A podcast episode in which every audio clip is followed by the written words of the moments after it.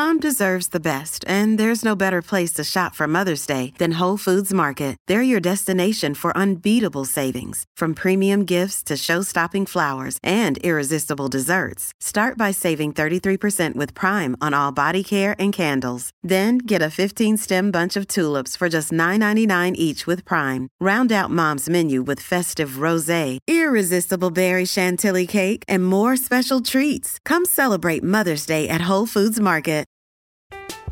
I'm Alex Rodriguez. And I'm Jason Kelly. From Bloomberg, this is The Deal. Each week, you'll hear us in conversation with business icons. This show will explore deal making across sports, media, and entertainment. That is a harsh lesson in business. Sports is not And, uh, as simple you know, I- as bringing a bunch of big names together. I didn't want to do another stomp you out speech. It opened up so many more doors. The show is called The, The Deal. Listen to The Deal. Listen to The Deal on Spotify. Families have a lot going on. Let Olly help manage the mental load with new cognitive help supplements for everyone four and up, like delicious Lolly Focus Pops or Lolly Mellow Pops for kids. And for parents, try three new Brainy Chews to help you focus, chill out, or get energized. Find these cognitive health buddies for the whole fam at olly.com. That's O L L Y.com. These statements have not been evaluated by the Food and Drug Administration. This product is not intended to diagnose, treat, cure, or prevent any disease. Welcome to the New Books Network. Hello and welcome to the New Books Network. My name is Keith Rathbone and I'm coming to you live from Sydney, Australia. And I have the distinct pleasure of speaking today with Frankie de la Cretaz, who is a sports journalist whose work focuses on the intersection of sport and gender. And they are the co author of an absolutely fabulous book, um, one that I have just it kind of blew my mind a little bit, and I, will explain a little bit in a second. Um, uh, but they're the co-author of this of a book with Lyndsey D'Arcangelo called "Hail Mary: The Rise and Fall of the National Women's Football League." It's out with Bold Type Books in 2021. Uh, it's a definite uh, a buyer from my point of view. So I encourage people listening to do so. Uh, but this book blew my mind, Frankie. I have to say because I grew up in the area where a good part of this book takes place, and I'm a sports historian, and I had no idea that any of this had happened. Um, so I'm wondering if you can tell us a little bit about how, first of all, what the book is about and how you developed this project, how you even heard of the National Women's Football League. Yeah, um, yeah, you are not the only person who had never heard of this league. Um, the book is about um, the National Women's Football League, which was the first professional women's football league in U.S. history. Um, and it existed from 1974 to 1988, um, roughly. Um, and as far as we know, it is the first um, kind of uh, really comprehensive history uh, documented of of the NWFL. Um, and honestly, it feels as a journalist and a sports writer, this book feels like it's one of those once in a career kind of stories where I couldn't believe that this history hadn't really been told yet. Um, I kept like expecting that I would discover that somebody else had written this, um, but really they hadn't. And the project developed sort of by accident. Um, I met my co author, Lyndsey, through a Facebook group for sports writers of marginalized genders. And we were some of the only queer people in that group and kind of hit it off and became friends. And Lyndsey's a football writer and um, a football player and follows the sport. And it is not one of the major sports on my beat. Um, my familiarity with football culture is, is as a cheerleader um, growing up. Um, because if you grow up in the US, you know, football culture does touch uh, almost everybody in, in some way. Um, but yeah, it wasn't my main focus.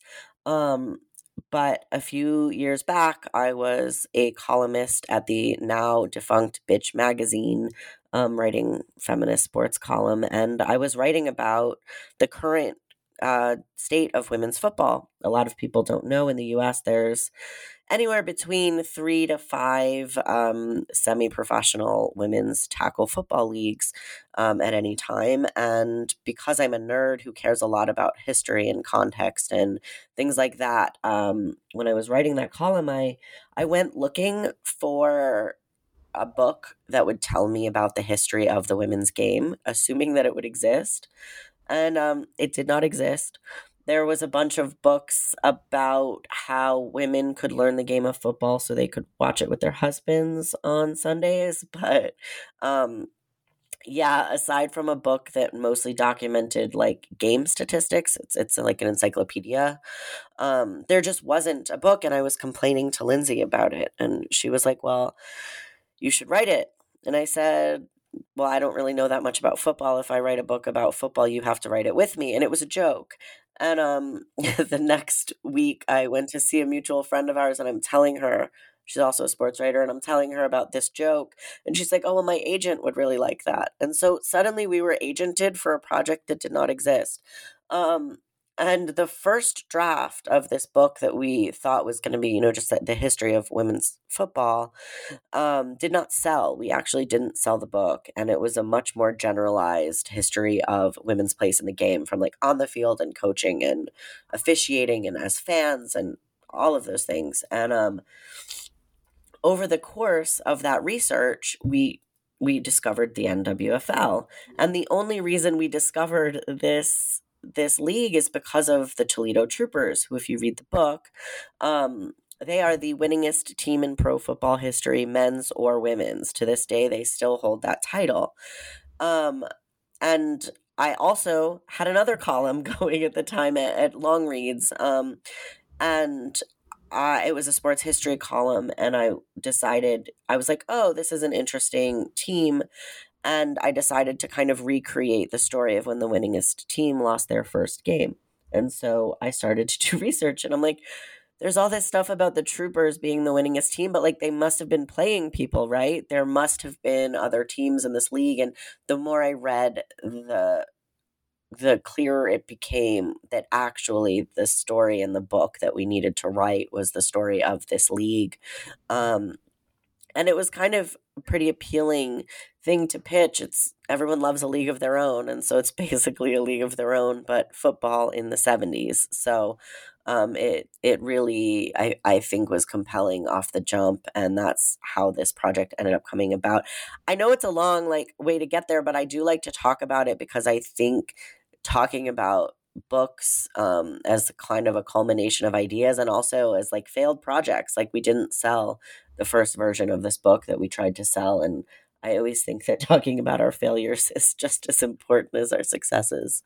Well, I'm trying to imagine because this book has such a particular it um I mean that in a in a good way, like a particular and, and it kind of leads to a question I wanted to ask in a second anyway, but a kind of particular focus on the people in this league and it's it's several parts in the book you write about kind of how actually if you just tried to focus on the the numbers and the statistics if you only read the newspapers the picture that you'd get of this league would be completely different than actually the picture that that you all paint. And so i'm wondering if you could talk a little bit about how you how you actually did the work of discovering these teams. I mean it must have been uh, clearly only journalists could do it. Historians are too lazy, I think, to do what must have been a huge number of interviews and traveling. And historians, we like our archives too much. but yeah, so how did like how did you actually like recover this history which had been lost? And if we only looked at the newspapers, would only be kind of one thing. I mean, I'll say that I we consider this to be a partial history as well because yeah, definitely, yeah, yeah. We estimate, you know, that there was at least twelve teams um, over the course of more than a decade, and I mean hundreds, if not over a thousand players, and there was not only no way to track all of those people down, but a book can only be so long. And there was a point when we kind of had to just call it and hope that putting this out there and acknowledging that it is the beginning and that other people hopefully will pick up the torch and um, about a year after our book came out, a book was published on just the troopers um, by Steve Guinan. It's called We Are the Troopers. And I love that these books can be companions to each other. Um, and he can dive deeper on like one of the teams than we were able to do. Um, but the way we did a lot of this research, and I will say one of my biggest like regrets is the wrong word disappointments is is a better one because it was nobody's fault but we reported a large part of this book during covid and so um there were newspaper archives that were not digitized that we had planned to go access as well as um, meet some of these women in person and kind of go to some of the cities and get a feel for them as well. And that research, that on the ground research, was not able to be done just because it was really in the at the height of the pandemic, um, and so that was a shame. Um, but to answer the question you asked, the way we really tracked these players down was we started with the archives and the newspapers and the things that were digitized. And when you read the stories um, you know once you have one team name and you, you go through their newspaper archives their opponents are listed. And so you have team names that's how you start gathering team names and player names and then you start tracking those players down and looking for the you know newspaper stories on those teams and and gathering more opponents and more player names and just little by little the dominoes start to fall and um once you track the players down, there was kind of always one team that had almost like an unofficial historian. There was always the one person who had the shoebox in the closet with literally everything. Um, and so you had the players who didn't save anything and barely remembered anything. And then you found, when you found the player, the one with the stash, you were really lucky. Um, and so the players themselves were really just like instrumental in helping us piece this together. Um, and then it becomes like a combination of their memories, their stories, the things you read in the newspaper, which, um, for reasons we discuss in the book, we take with a grain of salt on some level. Um, you know, scores are usually pretty accurate. Play by play is usually pretty accurate, but the context and and quotes were a little bit more challenging. But you know, you combine that and look at the programs and all of that. It's like piecing a puzzle together. Um, I have a scene. There's a scene in the book um, where the troopers get in an on-field fight with the um, Detroit demons who are their like rivals and that fight scene took me two years to piece together because the players remembered it one way and the players' memories that the teams had played each other twice in the same month. And so those are like in a matter of weeks actually. And so those games had run together. And so their memories of a score was like wrong. And then the newspapers were so caught up on writing about the fight that they hadn't even written like the final score of the game. And so it was like a two year process of piecing that together to be able to actually know which game the fight had occurred during. Um, so it was like, yeah, it was a lot of that. But I think once you start to find one thing and one person, um, you know, everything opens up pretty quickly. As, as an historian, one of the things I really liked about the book, I mean, it's clearly written in a very readable way, and I think um, we can chat. I, we could chat in a minute about the some of the organization, although it's mostly chronological. But that first part is maybe that Longreads piece then, where you're trying to talk about that. Yeah, because I really loved that introduction to to it.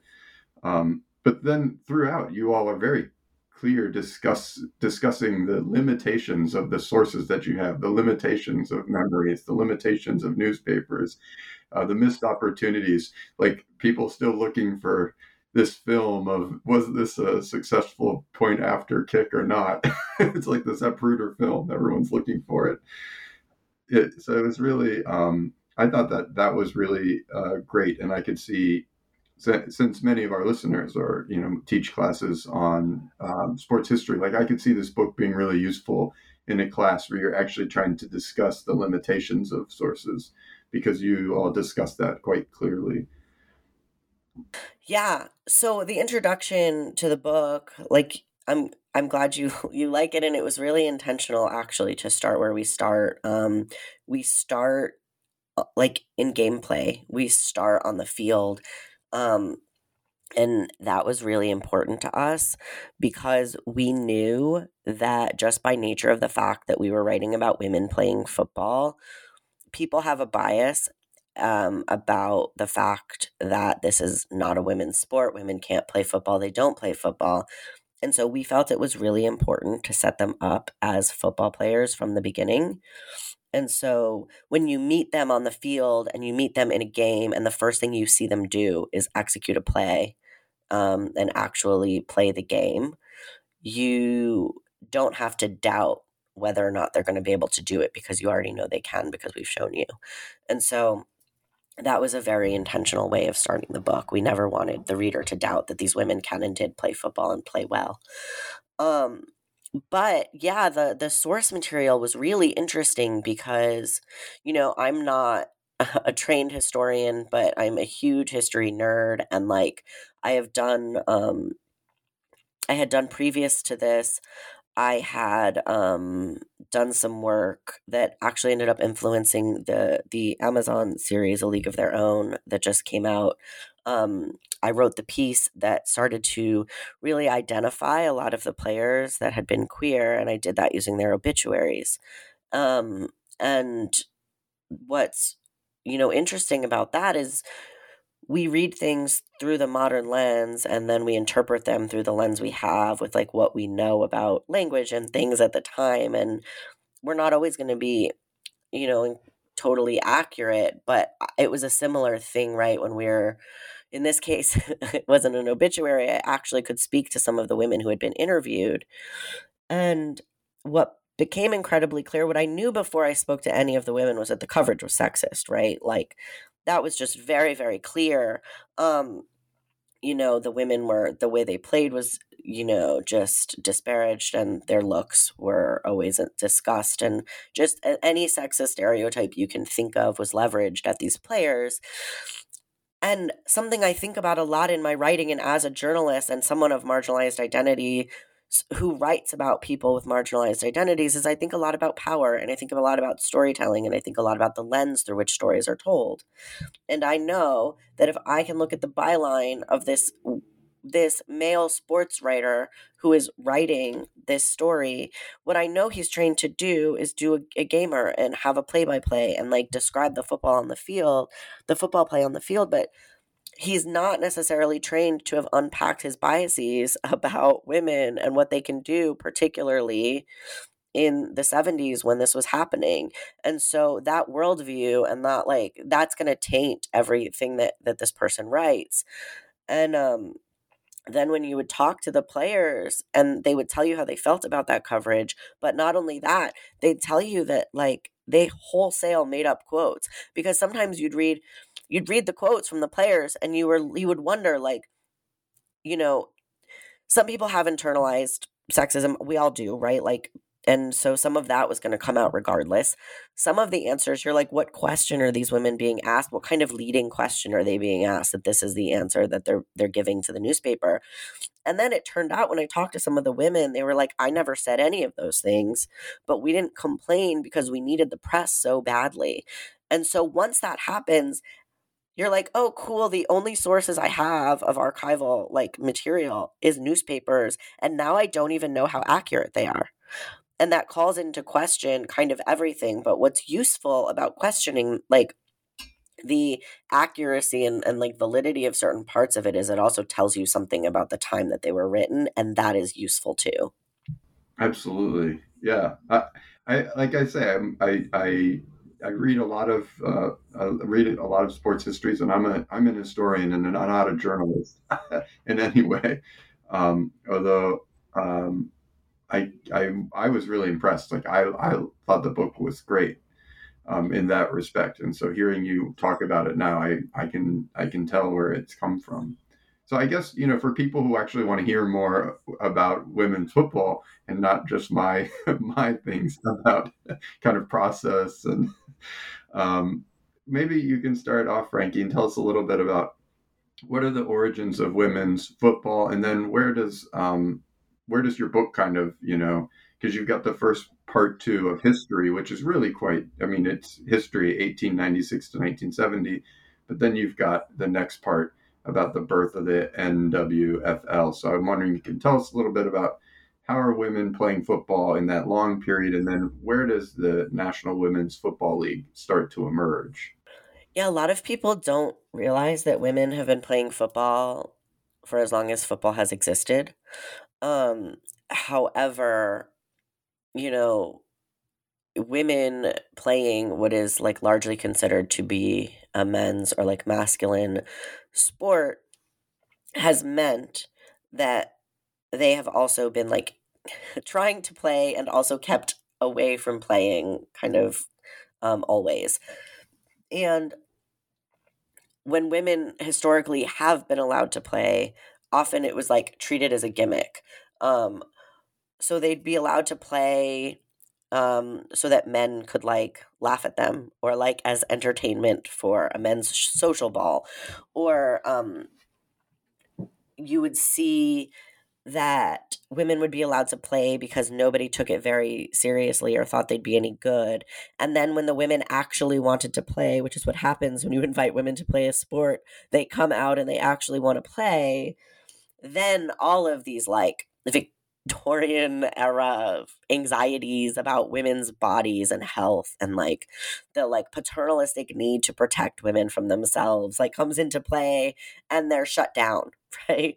Um there's all of these fears that, you know, if women get tackled, they're going to get breast cancer, their uterus is going to fall out, all of this stuff that any anyone who studies history like knows that um these attitudes exist and they off they and they impact sports and women's involvement in sports. And so all of that really like is the story I, would say if i had to sum up kind of the history of women playing football from 18 you know 96 through i'd say the even to the nwfl it was you know men thought it would be a joke and then the women really came to play and um it was often really framed as a gimmick and so but it's interesting you know you look in the 30s there was a spread in like time magazine of women playing football and it was always framed as a new thing. That's the other thing it's always framed as new. Um it's not new. Women's sports are still framed as new. They're not new but that is that is you know they're framed as this like novelty.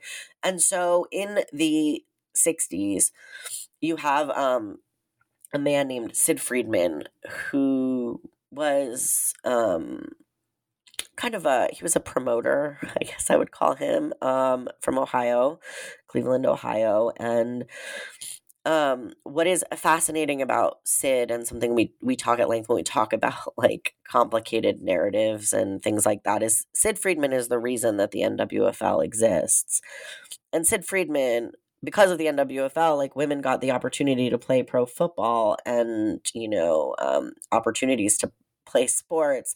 But Sid Friedman was not a feminist. Sid Friedman saw um, an opportunity to make money. And so he pitched this idea of women playing um, football kind of in like a barnstorming Harlem Trotters esque type vibe um, against men's teams.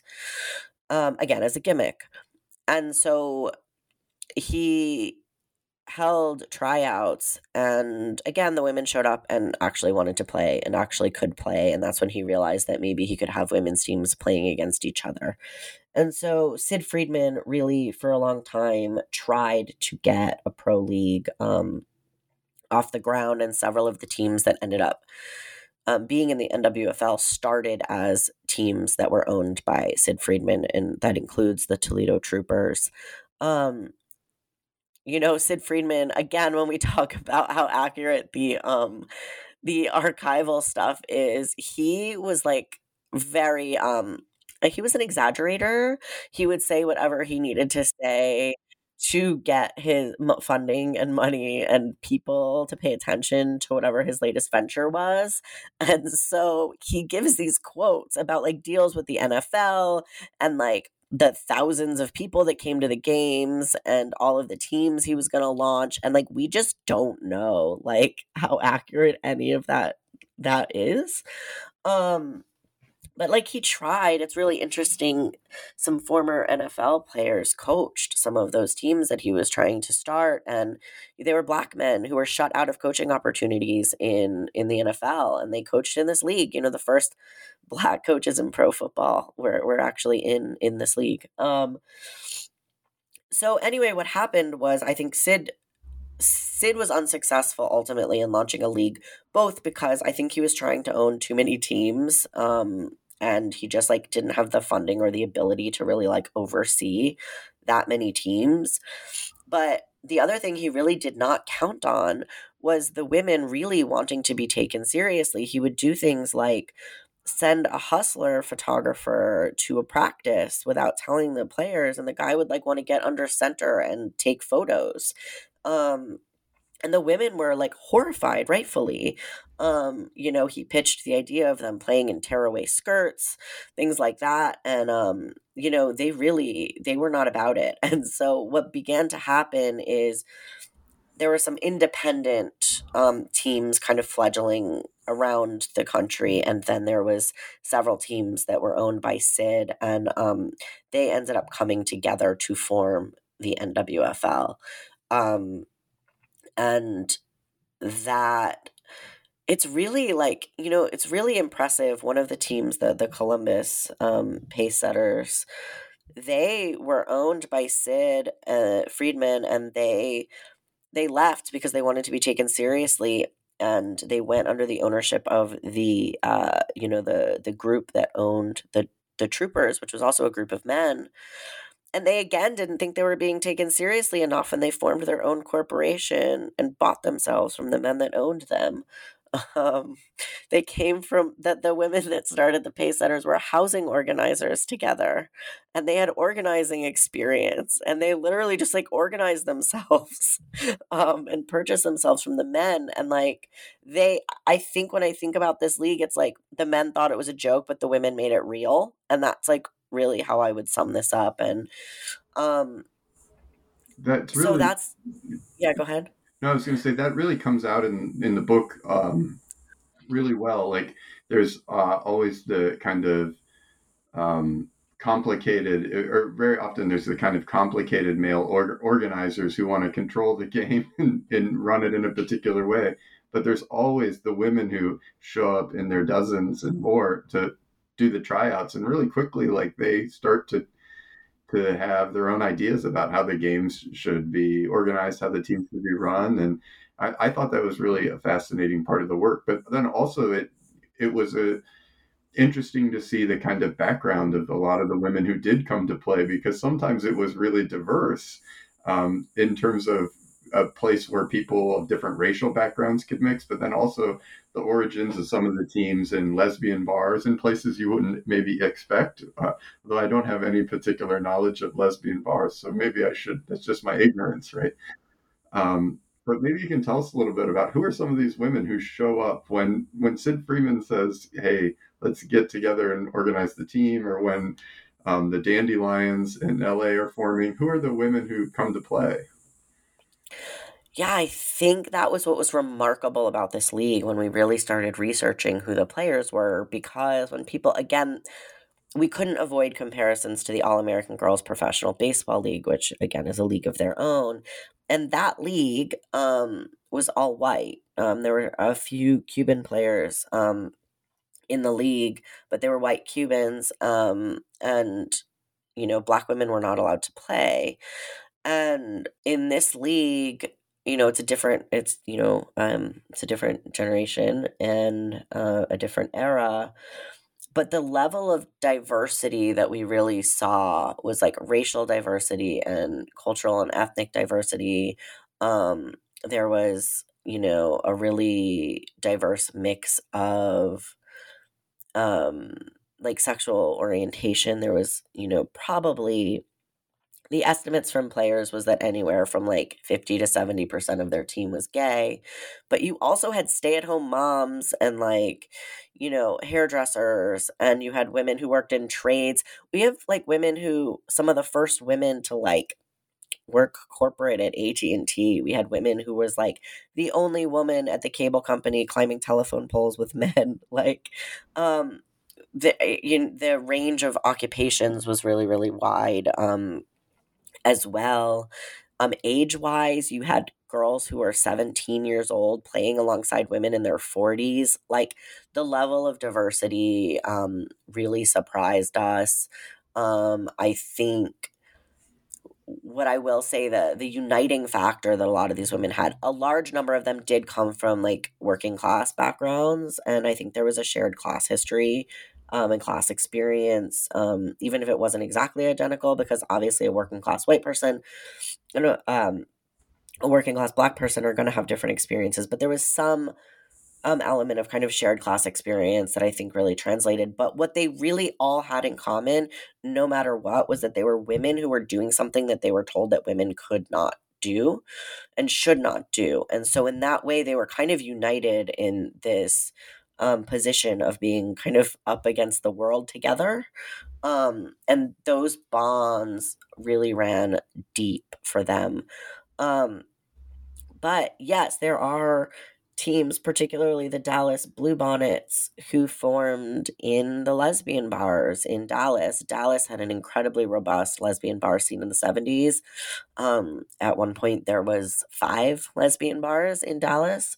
Um, and the thing about the history of queer bars is that they are, you know, gathering spaces um, and they are community spaces and particularly um, you know, queer people still um, can be um, ostracized and cut off from their families of origin because they're queer, but that was even more likely in the past. And so this was like, it was family, it was home. And um, a lot of sports leagues, particularly out of, you know, gay and lesbian bars, but like sports leagues has always kind of been a thing that organized a lot of softball leagues and things like that, organized out of these bars. And so um, in Dallas, the women saw the ad for tryouts in the newspaper, a good chunk of the team, a lot of the women that came out were were in the bar together um, one night, and someone brought the ad in, and they all played softball together, um, and decided that they would go try out together, and these bars were huge supporters of the league too. Um, they would buy ad space in their programs as well. Excuse me. But at the same time, you know, in Columbus, um, something that's not in the book that I, I learned when I talked to some of the players on the Columbus Pacesetters team after um, after we were finished is that the lesbian bars in Columbus as well really wanted to buy ad space to support the the team and at the time you know Columbus is where Ohio State is and they were competing with uh, a pretty big football market for audience. And so, what they had and the way that they marketed themselves was family friendly entertainment. And they were concerned that if they had lesbian bars advertising in their programs, um, that uh, they would no longer be seen as family friendly and it would cut them off from the potential fan base. And um, I will say that one of the coolest things um, that I had. I had a 20, uh, 15 year anniversary program for the Pacesetters. They're the only team that ran the full length of the league. And in that program is a full page ad from one of the bars that the uh, originating Pacesetters had to turn down. And when I saw that, I just thought, like, oh my God, they did it. Like, they finally did it. Um, that was like a very cool moment to to see but but yeah um it was an incredibly important and i think when you think about um lesbian bars and gay bars in general as a place where people were safe to be themselves and it was a place for them to form community. The teams um, often served much the same purpose as those bars did. Yeah I, I would also point out a thing that you all talk about in your book which we don't often which i have haven't seen very frequently in other histories of women's sport um, is the way in which these teams were also uh, safe havens for people whose body types maybe didn't match the ideal as well. Um, so, can you talk maybe a little bit about how th- these places were uh, good sites for people who are facing fat phobia and things like that? Is Absolutely. Um, the thing about football and like all sports, if you look at the Olympics, I, I, feel like every Olympics, one of um one publication does the guess which one's an Olympian, and it's like surprise, it's all of them. Yeah. Um, because like different sports, different bodies are good at different sports, and football is one of those sports where a wide range of body types are required. Um, and our assets. You need smaller people to be running backs, and you need larger people to be linemen. Um, and so, a lot of the women who came out and who were used to being seen as undesirable or unattractive or um, even like butch or like masculine, right? Um, these these things that made them um, objects of ridicule in society or things that like you know made them um, uh, more undesirable from a societal perspective actually made them huge assets on the football field and so it absolutely was a place some of the women talk about the way they were able to accept their size for the first time because their size was the reason that they could do what they could do on the field. Um, you know, when you're executing a tackle, the same woman who walks down the street and people might hurl like slurs about her size, or the same woman who the newspapers like mocked and said she needed Weight Watchers and like focused on how large she was everyone on the field, her opponents were terrified of her. You know, she was like, she was the star of that team because she could, uh, you know, take people down and nobody could get through or around her. Um, and so, yeah, it was an incredibly um important place for women who's you know um who were were shamed for their bodies or gender presentation in in the world to find like confidence and and self-worth I'm Alex Rodriguez. And I'm Jason Kelly. From Bloomberg, this is The Deal. Each week, you'll hear us in conversation with business icons. This show will explore deal making across sports, media, and entertainment. That is a harsh lesson in business. Sports is and, not as um, simple you know, as bringing a bunch of big names together. I didn't want to do another stomp you out speech. It opened so, up so many more doors. The show is called The, the deal. deal. Listen to the deal. Listen to the deal on Spotify there's i mean there's so much in this book that we could we could talk about one thing that um, you all bring up clearly in this part about the birth of the nwfl is its connections with the emergence of title ix and things like that but um, we can't talk about everything in the book there's so much good um, i actually want to talk about kind of what the conditions of of the kind of day to day of the nwfl was because there was a kind of a just as a wide range of people played, there, I think there was a range of condition as well. Like some teams were more well managed than others. Um, and there were some people who were genuine superstars, like Linda Jefferson, um, who I'd never heard of, but then I'm Googling, you know. Um, so I'm wondering if you can t- talk a little bit about, you know, who, who, what was it like for these women kind of traveling, um, sometimes pretty great distances, oftentimes, you know, not super long distances, but all pretty regularly, and frankly, practicing a lot. well, yeah. I think when we say professional football league, people have an image of what professional sports looks like. And this was not that. When we say professional, the reason we are saying professional is because they labeled it professional and they got paid to play at some point. the players were making about $25 a game until most of the team's money ran out and then they were playing for nothing. Um, towards the end of some of these teams, they weren't even insured anymore, and that's how badly these women wanted to play. Um, I also think that when we say professional sports, there's a certain idea of the quality of play that we're going to see. And I would liken this football to like maybe high school level. And I want to be very clear that the reason is not because they were women. the reason is that if we think about even now, very few girls and women play football. But in 19 you know the the 1971 is when the troopers started right we're talking pre-title 9 there's no pipeline for girls to learn to play football right the most experience playing football that these women had was playing pickup games with their brothers in in the street outside their homes you know um many of them were athletes. Um, we have people in this book, you know, Jan Hines, who's the, the quarterback um, of the Oklahoma City Dolls, was on the first Title IX um, softball uh, team at the University of Oklahoma, right? These these women were athletes. Uh, Linda Jefferson, who you mentioned, um, she she like retired with um you know, more touchdowns than like OJ Simpson, like Jim Brown, Walter Payton, like Linda Jefferson is incredible. These women were athletes and many of them played other sports. And so they were quick studies. They picked up the game, but what they are doing is they are learning the fundamentals of the sport from scratch as adults. And then they're practicing for a few months and then they're going to play their first professional football game. Um, and so that context is really important. It's not that their skill was lacking it's that they didn't have the the resources to develop those skills earlier. And the the other thing that um, this league really had was um, the skill level of the players and the teams was not like equal across the board and there was a few reasons for that. There were teams like the troopers.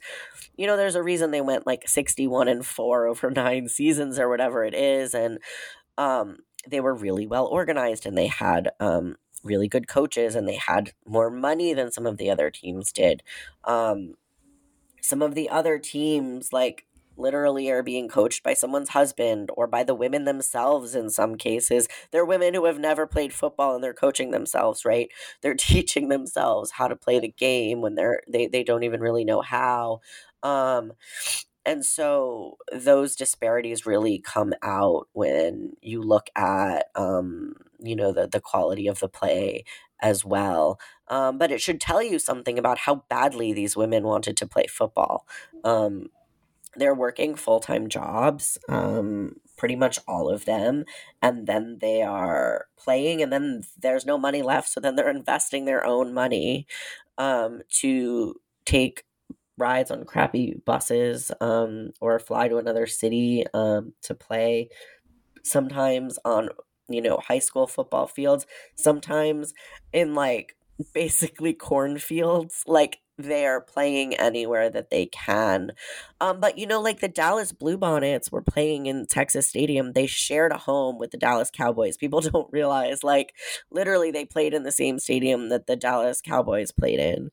Now they had three thousand people show up, which is like not that is, which is impressive, but like in the context of like you know an NFL stadium, it's hardly anything. Um, but so you also had that like huge disparity too in the quality of like where they were playing but like some of them there was no locker rooms people were changing in the bus um you know there was no privacy.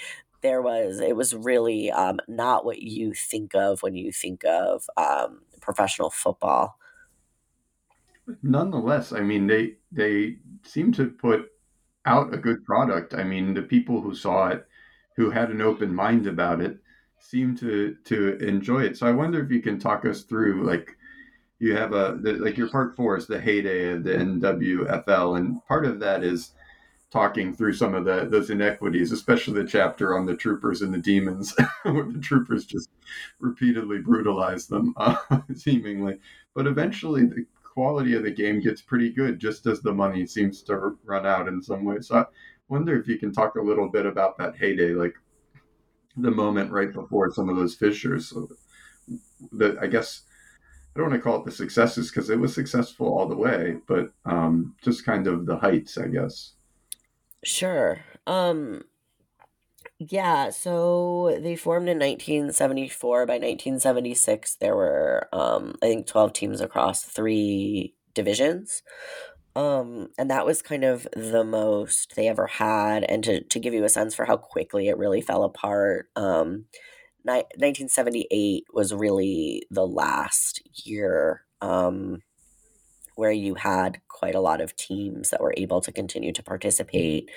Um, and then the like 79 and early 80s some new teams pop up and try to give it a go um and they're really really like no money teams at that point um and you know by the end of the 80s it's just it's a few teams playing each other over and over again. It's like the same players starting a new franchise in a neighboring city you know kind of thing yeah. um just really trying to keep it going um but at its height i mean you had like i said thousands up to three four thousand people coming to some of the, the games in these early seasons um and that's not nothing. Um i think that what what drew people there was again this like curiosity right? That media came because they wanted to know what this was all about. Fans came because they wanted to know what this was all about. And um as soon as it was no longer a novelty the the media really stopped covering it and um that was was really a problem in terms of being able to access fans but you're right. People who came in and saw were impressed. Um, they expected much more of a, a gimmick, and that's that's really like not what what they got when they came out. Um, and some of the teams, including the Troopers, had fans who like ran booster clubs for them and helped them fundraise um, and sold merch and all of that um, for them. Um, and the thing about what when we see this, these teams are popping up all over the place because there's a lot of press coverage. And so when you read where these teams came from and how they started, most of them read coverage of of a team somewhere else, right? Um, in 1974, 75, Linda Jefferson of the Troopers was voted Women's Sport Athlete of the Year for um, Billie Jean King's Women's Sports Magazine, which was supposed to kind of rival Sports Illustrated. She beat out like Olga Korbut and like Chris Evert um, to win um, this award, and she was on the cover of the magazine um and that you know publicity she also she did like some television appearances she competed on that abc all stars um sporting competition um and that kind of exposure really helped um m- more teams start.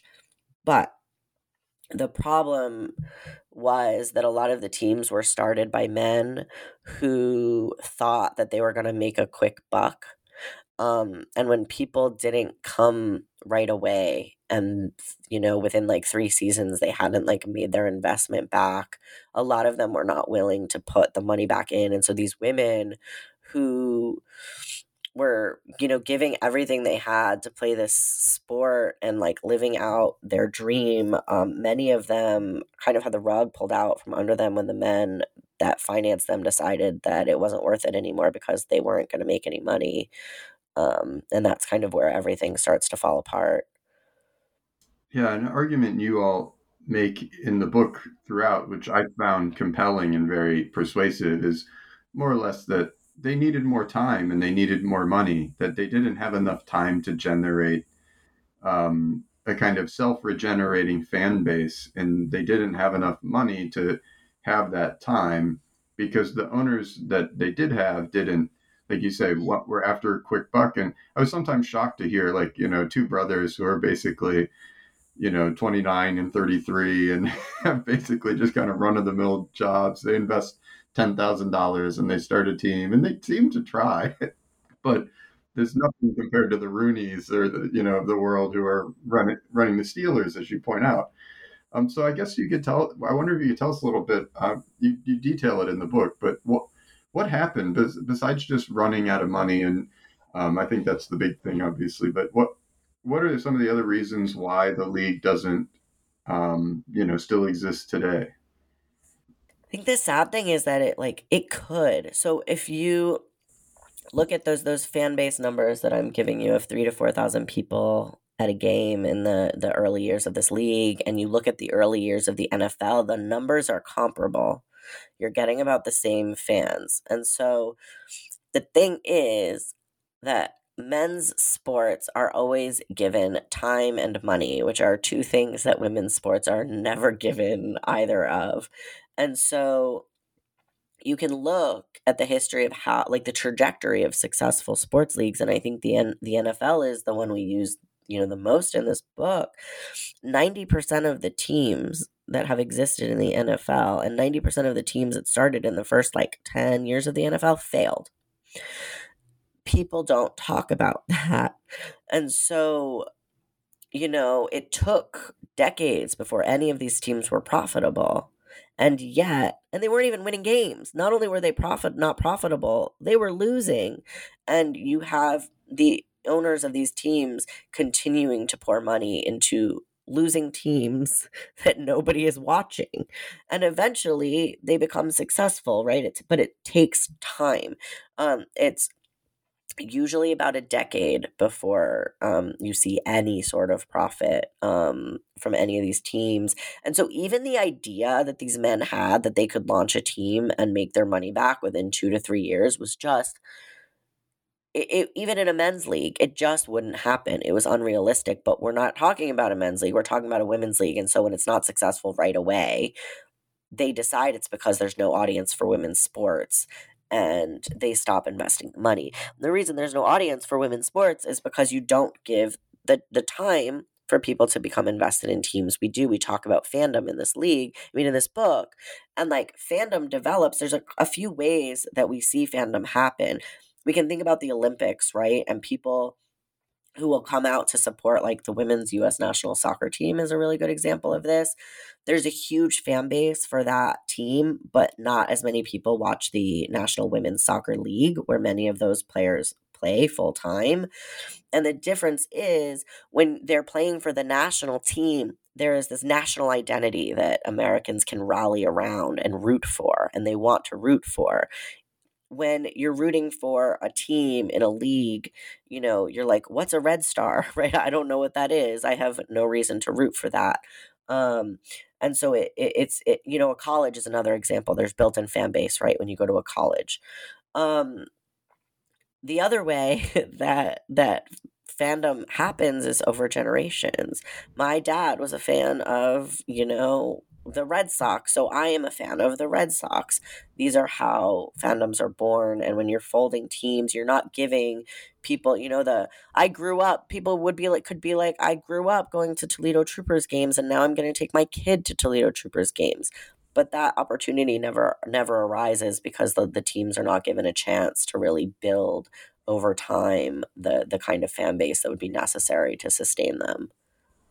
Yeah, I mean, it's um, it's really a shame too. And I, sometimes when you, I, because I joked earlier, I'm not a journalist, but occasionally I do write a little bit, and I often am, end up writing about investment in women's soccer and and why you know there should be more equitable pay um, in in the, the, different national federations. And I'm always pointing out to people the amount of money that governments also paid into men's sports and just because oh you know men need to be sporty. So of course we invested in that. Um, and we didn't invest in women's sports because that wasn't what they needed quote unquote. Um, and people you know now they want to pretend like uh, the that the steelers should be worth three billion four billion dollars but they ignore that pittsburgh pays for the stadium and you know um, that kind of stuff. And all this tax breaks and the not to mention the dis- the distribution breaks for the the, the media. It's a it's it's a it's a whole complex question. Uh, I, I want to have time, Frankie, to let you talk about um, the last chapter of the of the book, which I thought was really um, excellent as well. Because in some ways, there's almost a like um, I want to call it a tonal shift, where you're not talking about um, the NWFL so much anymore as you start to talk about women's uh, football now and what that you know what the possibilities are for the future and the role that the these women have played intentionally or as you put it unwittingly as well as active unwitting activists. So what's the legacy of the nwfl and what's going on with women's football now um, in the us I mean, women's football now in the US has several semi pro leagues. It's very decentralized. Um, it's kind of in some ways in the we see this problem in other sports as well. Um, women's hockey is another one that is sort of trying to figure out what pro leagues look like. There's like dueling leagues. Um, and so the talent is sort of spread out. And these these leagues, I could describe the playing conditions to you and you they would be indistinguishable from the the conditions that I write about in in this book. Um, they're still not making any money. Um, they're still fundraising for travel. They're still working full time jobs. They're still playing in high school stadiums. There's even fewer people at the games. I live in Boston, where we have the Boston Renegades, who are, I'd say, the modern modern day Toledo Troopers. They are the best women's football team in the world. Um, and I go to games and there's um, like a hundred people there. Um, and so they are still facing a lot of the same problems that the NWFL faced before them. There are some very direct ties. Um, uh, Mitchi Collette, who played for the Troopers, um, owns the um, Toledo Reign, which is the current women's team. So like has sort of single-handedly kept women's football going in Toledo for 50 years. Um and so you know there are some very direct connections like that, but also a lot of you know these teams they don't exist without without the NWFL players who came first. Um but there's an interesting question to be had now. There's some people who want the NFL to step in, kind of like the NBA does with the WNBA. And then there's people who do not want that to happen.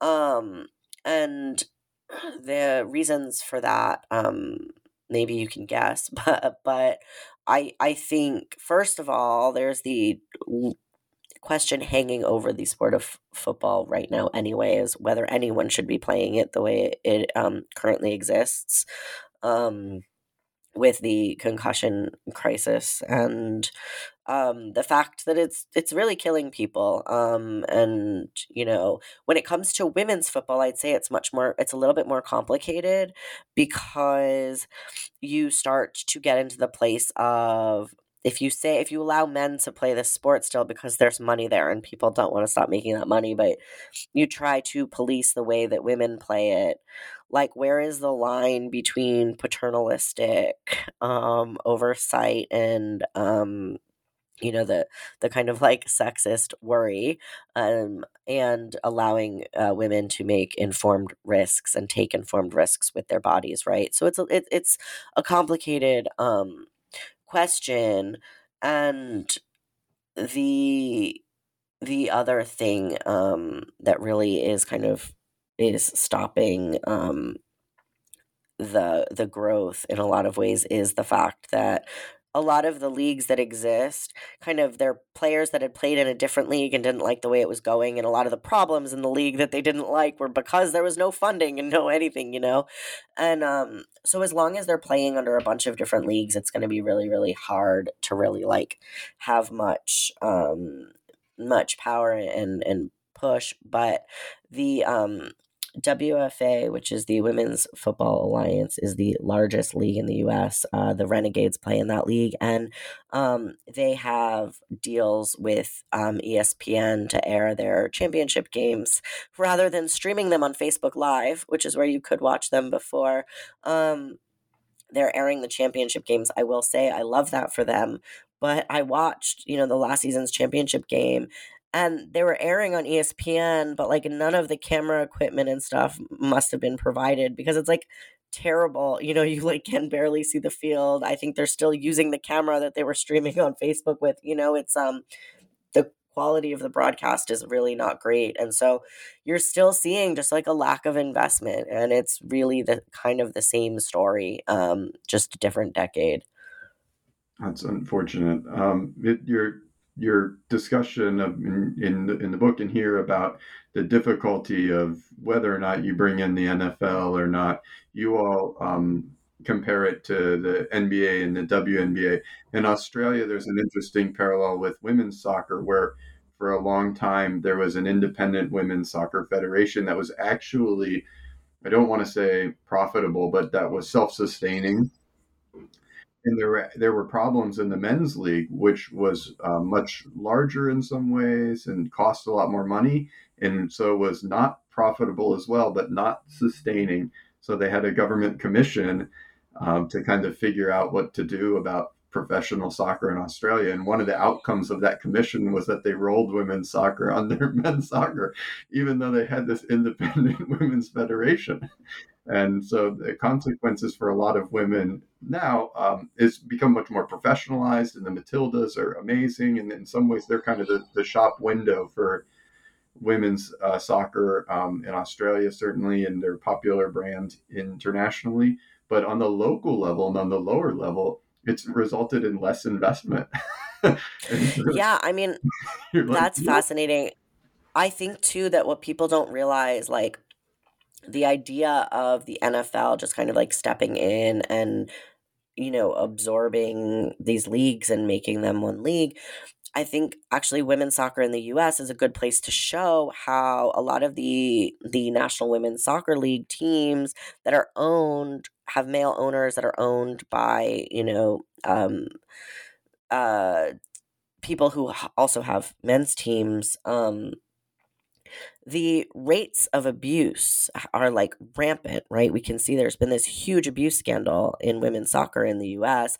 And I think also just like post title ix you had an increase in women's sports but you also now have an increase of women who are being like abused and and harmed because if you take a system that was designed by men for men and you blanket put it over women like you are and you're not changing anything about the like patriarchal and oppressive structures that went into forming that league. You're basically setting up a system for harm because you're putting something that was designed for men and just like assuming that will blanket will will you know um, work for women as well and what you end up doing is actually like setting them up for real harm and abuse um, and so i don't think for a lot of reasons that the answer is for a men's league to just kind of step in and make um, you know a women's version of a men's league because that's you know never going to be a solution. The men's leagues are broken as we can see like the nfl people are dying there's more concussions like this season than there's ever been. It's disproportionately affecting you know black men. Um, do we want a league who that's how they're running that league? What are they going to do with a women's league?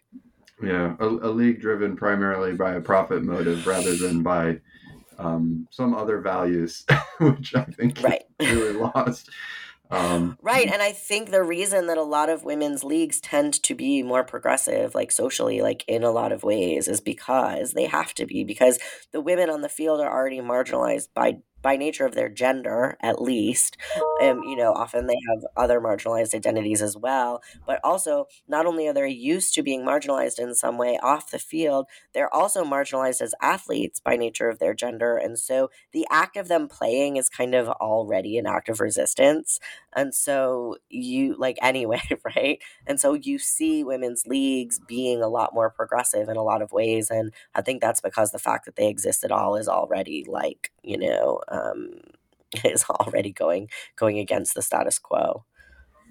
Frankie, it's been really great. I, I, I can't believe we're just bringing up resistance right now, um, but the, in some ways, the the book is a story of resist of resistance um, as, as, a whole, and it's it's really like I, like I, I just want to emphasize again, it's really for me was a great combination of just readability, like the fact that you're you all are journalists really um, comes through because it's very readable, it's very approachable, it's very personal. Like it's it's um, people forward. So we as readers get the stories of these of these women, um, which is great. But it also, for me as an historian, like I didn't feel like I missed out on any of the kind of methodological incisiveness. I, I really enjoyed it from that point of view too. And so people who are listening who teach classes in sport history, this one is one to pick up and strongly consider especially since there's so few um, so few full books, which are really great about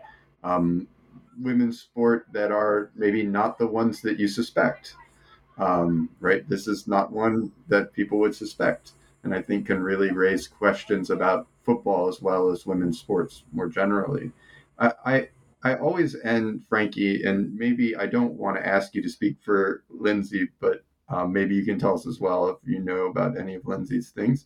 But I always the last question I always ask is, what do we have to look forward to next? Uh, you all are writing all the time, but is there any big project on the back burner that we can look forward to?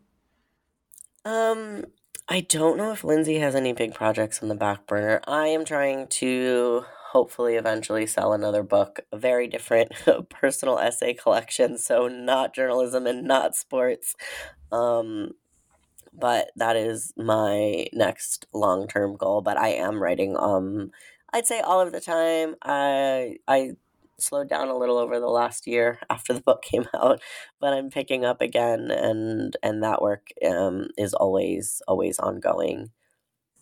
Well, when uh, I think we'll all look forward to the personal essays too. We read, I read other stuff. I imagine most of my readers and listeners read other stuff as well.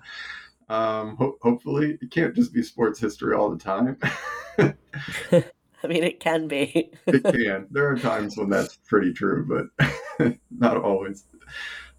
thank you so much, Frankie, for for joining us. Uh, you all have been listening to New Books in Sports, a channel on the New Books Network. I'm Keith Rathbone, uh, coming to you live from Macquarie University in Sydney, Australia. We've been speaking today with Frankie de la Cretaz, a sports journalist whose work focuses on the intersection of sport and gender. And Frankie is the co author with Lyndsey D'Arcangelo of a book that you should all pick up, as I mentioned, called Hail Mary The Rise and Fall of the National Women's Football League. It's out with bold type books in 2021. Thank you, Frankie, for joining me. Thank you so much for having me and thank you all for listening.